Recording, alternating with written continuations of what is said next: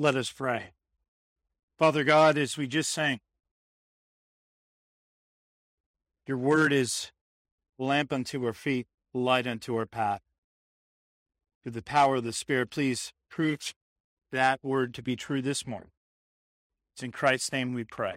Um, we all have people in our lives who whose love has molded us and, and to who we are. We actually most likely don't have just one person. We have an array of people who have changed us, who have shaped us, who have guided us into a greater kind of kindness, a greater kind of, of living, often parents or spouses or children, close friends, family members.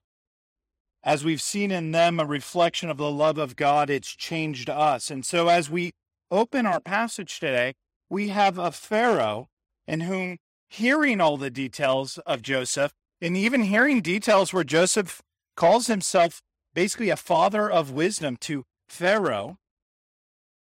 Pharaoh, and seeing this scene of reconciliation, of hearing of this reconciliation between the favored son and the brothers, it changes him. It changes Pharaoh himself. It inspires him to love Joseph in new ways and him to be, want to bestow blessings upon this covenant family of Joseph.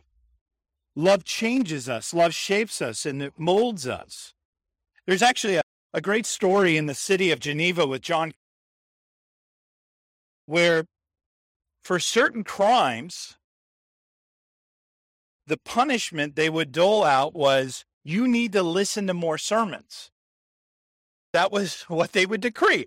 You you've committed this crime. You need to listen to more sermons. And some of you are saying, "Yeah, I know. Listening to you is a punishment. I had, that is a punishment hard to bear." But the ideal was a little bit like what we see in Pharaoh responding to the love of Joseph and the brothers. The idea was the more you see the love of God, the more it might shape you and change you and change who you are. That was kind of the idea behind this. And so Moses, in writing our passage today, wants to make clear such a thing happened to Pharaoh. He was changed into something better than he once was. He was more generous towards his covenant family because he saw how the unfolding of the scene of brotherly love that God, the sovereign God of Israel, had ordained to come to pass, that through this love flourished. And so Pharaoh opens up our passage in response to this brotherly love with asking Joseph to talk to the brothers on his behalf. Joseph serving as the crucial link between the fatherly head over the household of Egypt and the brothers of the covenant family, telling the brothers to take what they need food wise and, br- and bring everyone back to Goshen. It will ultimately amount to 66 people who will leave Canaan and go to Goshen. And an easy way to remember that is that's the same number of chapters of books there are in the Bible or chapters in the book of Isaiah. And actually, if you remember the four additional people in Joseph's household, it will be 70 individuals from which this nation, this family of Israel will go into a great nation in Egypt. And Pharaoh states you really don't need to have a concern for packing up all your goods, all your things, because I'll give you better once you get here. They didn't have to bring the U Haul with them because Pharaoh was going to give them better. What a wonderful thing to have a benefactor such as this, someone who can tell you, leave it all behind. I'll give you much better when you get here. Which is, in one sense, a little bit like giving to the mission works and ministries of Christ that we even just did in worship right now. Isn't the act of giving of things of this world to the kingdom work in God, isn't that in one sense understanding, yes, we have received nice things in this life, and God has blessed me with those things, but He's also promised for me that one day I will stand before His presence by the power of the favored Son of the Father.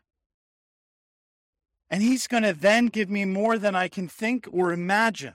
No eye has seen, no ear has heard what he will give to me. And so, our being willing to part with things in this life and give is not simply just due to the fact that We can't take it with us, ideally, beyond the mortal barrier of this life. But hopefully, it's more than that. It's also a statement of worship declaring, I know where I am headed in my present journey. That one day soon I will go before God Himself, and I need not worry about His ability to honor His word that the best is yet to come, that He will not withhold from me the best. And so these brothers of the favored son are basically told to bring themselves and their households to this land, and the rest will be taken care of. And so they are sent out in order to prepare their families to come back to this land of Goshen, this land of preparation for them. And in being sent out, they will be sent out with abundant food, with changes of clothes, with even silver. They have 10 donkeys that are loaded with goods and additional 10 donkeys that are loaded with food. And Benjamin is getting a little bit more than the others, but the brothers no longer struggle with the same kind of jealousy they once did back when they were children. No, Moses, as we've pointed out several times, now calls them men. They can embrace that. And so these brothers are sent out by Pharaoh and Joseph, having received great blessings for their wilderness wandering back to Canaan. Love and reconciliation has flourished to the point that while bro- Joseph's brothers had sent him off as a captive on the back of a camel, Joseph sends the brothers back with an armada of donkeys covered with foods and goods. While at one point the brothers had considered letting Joseph die of thirst in the pit, Joseph sends his brothers out with enough Egyptian carts that they could have a feast every day. While Joseph had been left stripped of clothes by his brothers and cast away from their presence, he sends his brothers out with new fine garments and a call to come back to him soon. While the brothers had sold him for a pittance of silver, Joseph sends them out with a small fortune. Do you see what has taken place here? Joseph has responded to every significant wicked act set out against him with things like gentleness, with kindness, and with grace. Joseph is a forebearer of what the Apostle Paul would later write down when he reflects on the fullness of the life of Christ in Romans 12, verses 20 and 21. If your enemy is hungry, feed him. If he is thirsty, give him something to drink, for by doing so you will heap burning coals on his head. Do not be overcome by evil, but overcome evil with good. Imagine if we spent more time trying to love like this, overcoming evil with good. We often surrender that tactic in the public square. We so often forget how powerful of a weapon this can be love in the face of evil. More than just Pharaoh's heart would be affected. You know, a lot of people are talking about in our own day where the American church went wrong.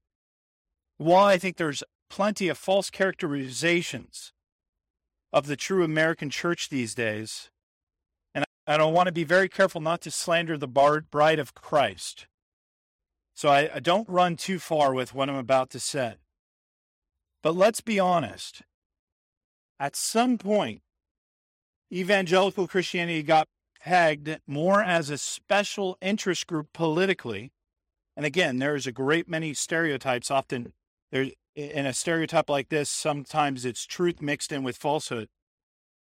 But rather than a group of bold love. And for the record, I don't believe in political neutrality. I actually don't believe such an idea is even possible. You know, actually, I think I've come more and more to believe that every government in the world is a, in one sense, a theocracy.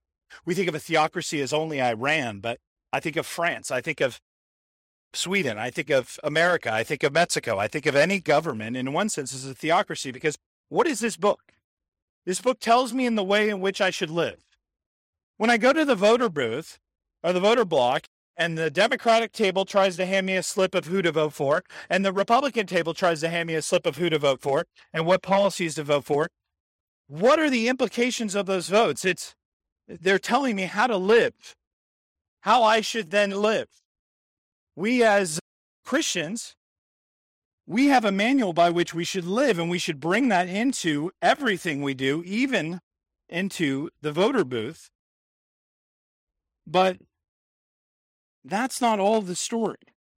Our goal should be that we are a people that, even when they hate the things that we should stand for, as we looked at last week with Joseph, we are to be a people who advocate for life. When they hate what Christians in majority vote in the privacy of the voter booth, they still should recognize, hopefully, that we are still a people of radical love. That you can see in this group, even if they despise them because they're theologians, they're politicians of choice who tell them how to live rather than looking to the Word of God, they can still recognize there is a unique love just as Pharaoh has recognized. Biblical Christianity still does its best work when we are radically courageous in our love in the face of evil not when one slightly less godless candidate wins over another one, but when ra- but radical love has it's that which impacts our greatest change. I remember one time I was ministering to the homeless and I just had this lady and she just she was essentially in a cult. But she just wanted to berate and berate and berate and she kept having insult after insult after insult, both towards me and what I was saying, what I was preaching. And what did I want to do in the old man? The old man, I wanted to put her in her place, you know, to seek out for revenge. And yet, through the power of God, the Spirit was gracious with me. And I just kept responding to every criticism, to every evil, to every wicked thing she was saying with, Oh, I'm far worse than you can imagine. That's why I love Jesus so much. Oh, you don't even know the half of it. That's why I'm so thankful for my Lord and my Savior. And it just, you could see her anger just keeps, kept like brewing and getting more and more frustrated with it all because in every insult, every wicked thing that she wanted to say, all I could do was declare the glory of God, the goodness of God, that she eventually just left. She had to leave the conversation. And afterwards, I had a friend come up. He just moved to Tennessee. And he said, in watching that interaction, I got a better understanding of what the gospel is, of what it looks like. And that is ideally what we should do in the face of evil, evil in the face of anger, that our response has the wisdom of love at its core. And sometimes, yes, love what love is saying a hard word, but sometimes it's also in being bold in order to declare the goodness of God in the face of our own sins. And that changes people. It's a transformational love. And Joseph's story is an example of this truth to us that God blesses such a love. By the way, a quick warning for those who want to display this love let us remember how long does it take for this love to take root? It's over two decades in this story. You want a quick fix? That's not what the gospel, the Bible's promising here. But God gives his followers opportunities where we can stand up to evil and stand up to it with bold love that has the power both to transform and change both us and others forever. And we should desire to live in such a way that even if the world wants to pigeonhole us by looking at the Christian worldview and uh, basically as a merely a flavor of politics because they hate what the Bible offers on how we should live. We should still desire for them to mutter under their breath in such situations. Those biblical Christians, though, they do know how to love. I have to give them that. Yes, my, while I still might not agree with them, they do know how to love. Then in verses 23 and 24, Joseph sends his brothers without him. Now, Joseph could have gone with them. In terms of a journey, Joseph could have gone there and back again in less than a week. He could have been the one who reveals to his father that he's still alive, but he doesn't. He sends his brothers. And so we should immediately be asking ourselves, why does he send his brothers? What about this? Now, some suggest that because Moses, in writing this account down for us, will not give us the full meaty details of the clear confession to the brothers to the brothers that some suggest that maybe these brothers don't fully confess their sins. Though I believe that Moses will show us they do eventually give a full confession in the passage. But Joseph, in sending his brothers out, he gives them a command to follow. The ESV puts it, do not quarrel along the way. Do not quarrel along the way. I don't love that translation. It does get at the idea that the brothers will need unity when they go down to Canaan. That's, in one sense, isn't that even what Jesus prays for in John chapter 17 in the high priestly prayer? His last major prayer for the brothers is for unity. But the problem with is the Greek root of, I mean, the Hebrew root of that word is actually the word for earthquake or tremble. And so I think a better translation of what Joseph is saying is basically do not go down weak kneed. Do not go down basically trembling in fear. To basically stand firm. Stand firm because he knows they're going to give a confession. He knows that's going to be hard. That's going to be difficult. And so they are going to need strength, these now men. Joseph could have personally gone to share the message that he who was once believed dead is no longer dead. No, he is alive. But Joseph didn't. The one who was once thought dead rather set, sent out the brothers instead and charge them to stand firm and not be weak kneed and share the fact that he is alive. Does that sound like anywhere else in the Bible? Someone who sends out the brothers in order to declare that the son is no longer dead, that he is actually alive and stand firm? I think it does. And so the brothers go out and they go out before their father Jacob. And in their first telling to Jacob, they just give the headline of the story Joseph is still alive. And oh, by the way, he's ruler over all of Egypt. But do notice, there is no confession of their own sin in that first statement. And so Jacob didn't believe it. I mean, how could he? This is surreal. It's too good to be true. His son was dead in his eyes. He had held the cloth of blood, covered in blood, in a blood soaked cloth. How could the son somehow be alive and now be a Lord? How is this possible? And in not being believed the first time, they now tell their father a second time, and in verse in verse 27, that Joseph is still alive. And notice what the verse says. They said all the words of Joseph in the second telling.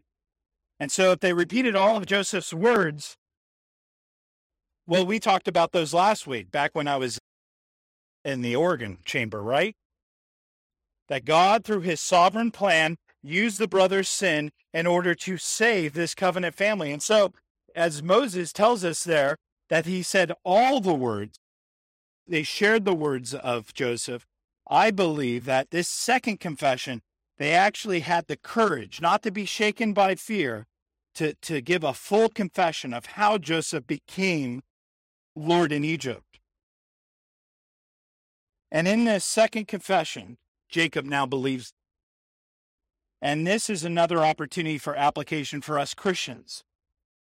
Christians, we always have to remember we're not the hero of the Bible. We're not the hero of the story.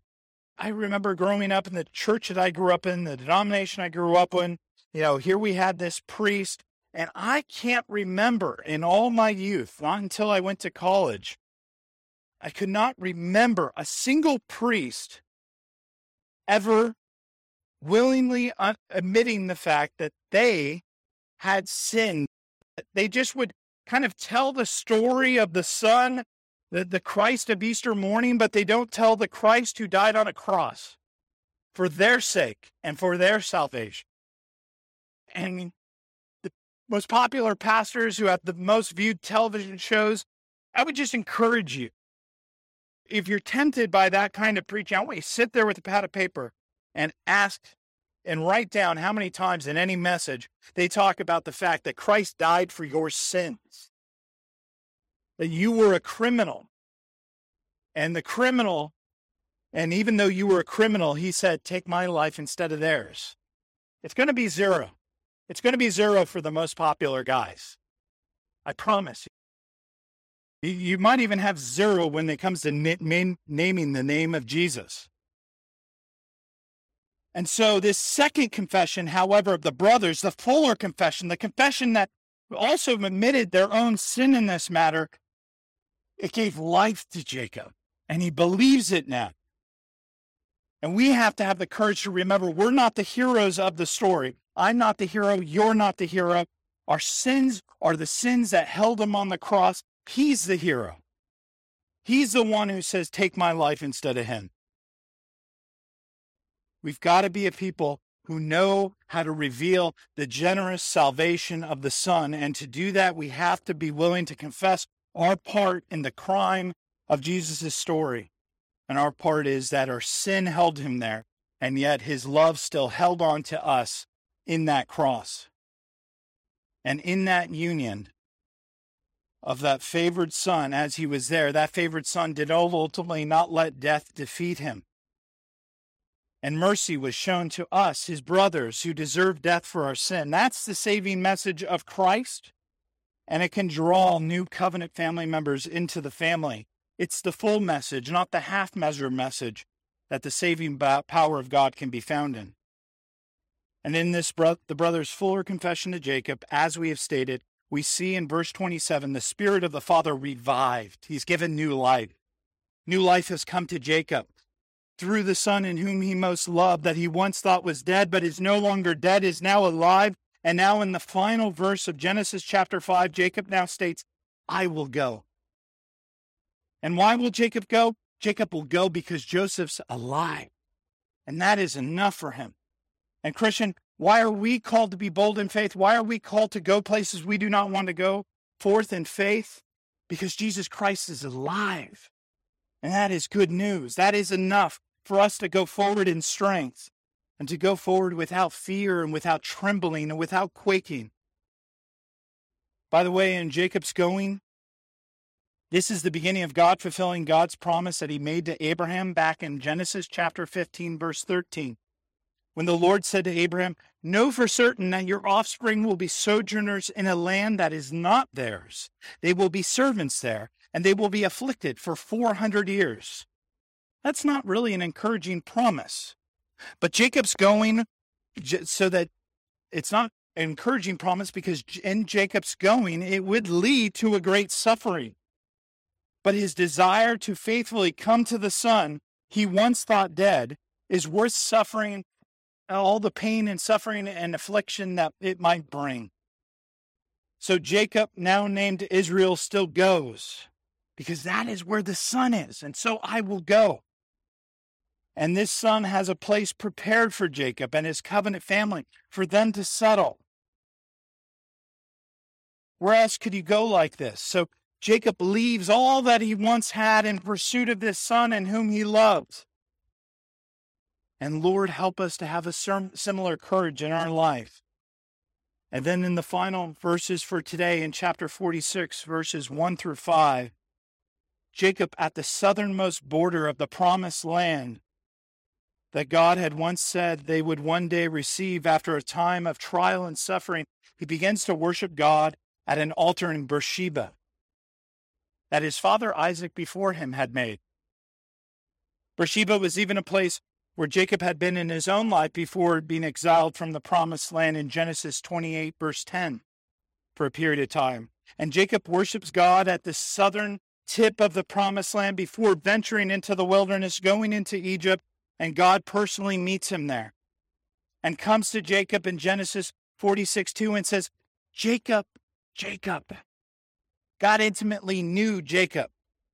Remember, Jacob had already decided to go in faith, but God is still pleased with Jacob. So intimately, he loves Jacob that while he's already on the journey to go to the place that he has called him, the place that is being prepared for him, God still says his name twice in order to let Jacob know he goes with him.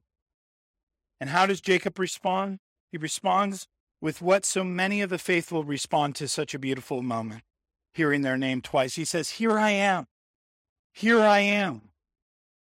Remember what happened when our parents, God first called out to our first parents? They hid after sin. They hid. They hid when God called out to them. But the more and more we move behind, move beyond the things like fear and our sin and know of the saving God, we no longer need to be covered with fear and guilt and shame and anxiety, and we can respond to the call to God. We no longer need to hide from such a God. And we simply can cry out, Here I am, Lord, do with me as you will.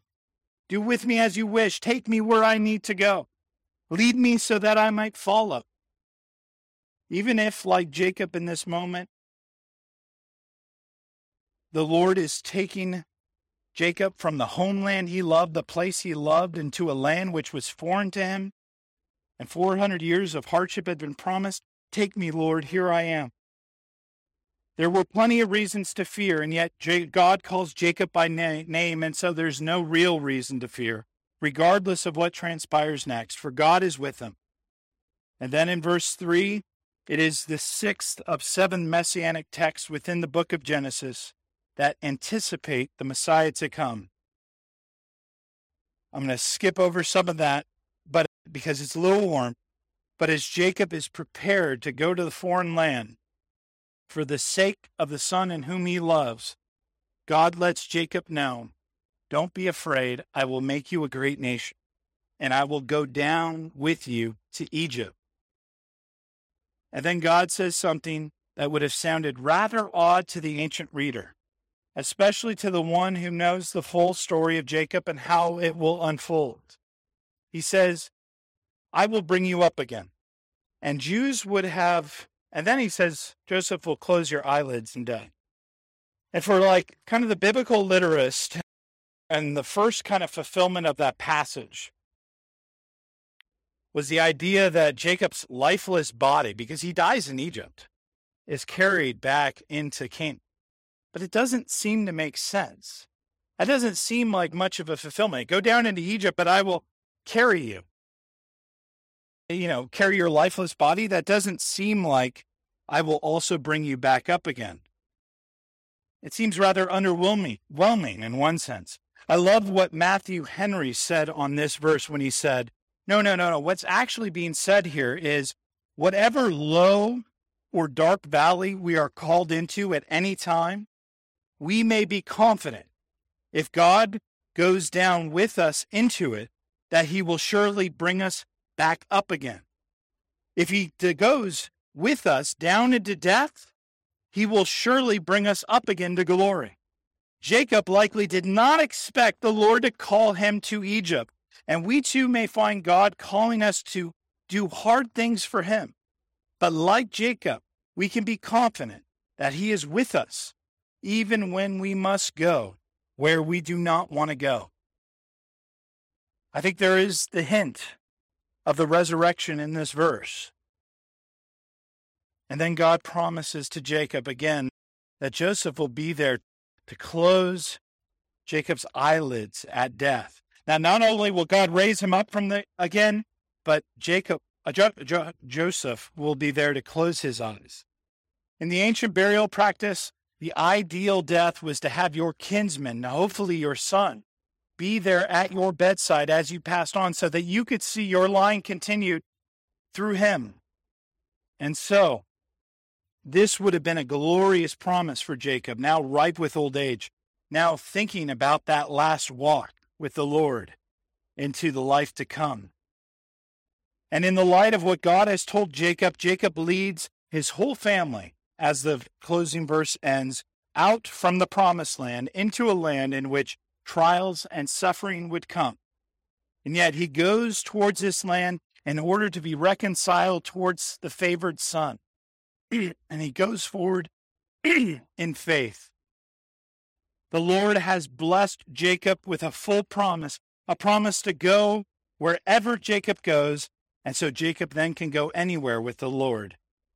Which is not a bad summary of one of the key themes of Scripture. It's not a story it's it is a story where God constantly wants to make clear for us wherever we as covenant children go, he goes with us.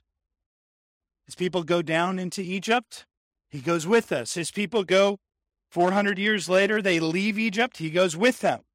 His people are in the wilderness, he goes with us. His people are in the promised land, he goes with us. His people are besieged by enemies, he goes with us. As people are conquered and dispersed in the world, he goes with us. We go down into death, he goes with us. He tells us to subdue the world through the sharing of the gospel. He goes with us. What is the birth account of, of Jesus in Matthew chapter 1, verse 23? Called Jesus. What's his first name? It's that he is Emmanuel. The quote from Isaiah chapter 7 God with us. We Christians, when we struggle with feeling forsaken, abandoned, or alone in this world, the entire Bible calls out to us, just as God by his word called out to Jacob in our text today, declaring, Stop worrying, stop trembling, stop fearing. I am with you. I am here. I will be with you even when your eyelids close in death. I love you, you are mine, so stand firm.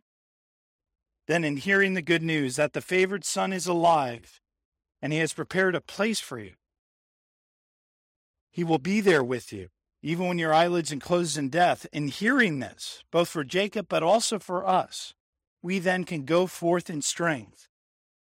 So, my brothers and sisters in Christ, let us go forth in strength then to the Lord.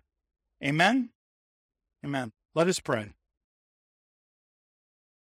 Father God, we thank you that you give us the favored Son whom even when our eyelids close in death, he will be there. And it's not so much that he is the God who is sovereign over the closing of our eyes, but he will also open them afresh to a world, to a new place, a place that has been promised for us, a heavenly abode, a promised land, a place where we have a home prepared for us so let us go forth in faith in all situations, in all moments. Let us have courage. Let us stand firm. Let us not tremble. Let us not give in to the patterned thoughts of the world, but let us have a bold love, a courageous love that can stand in the face of enemies, under threat, under abandonment, under loss, and say, I go forth to the one in whom Eh, there is mercy, there is love, and a place for me. Amen.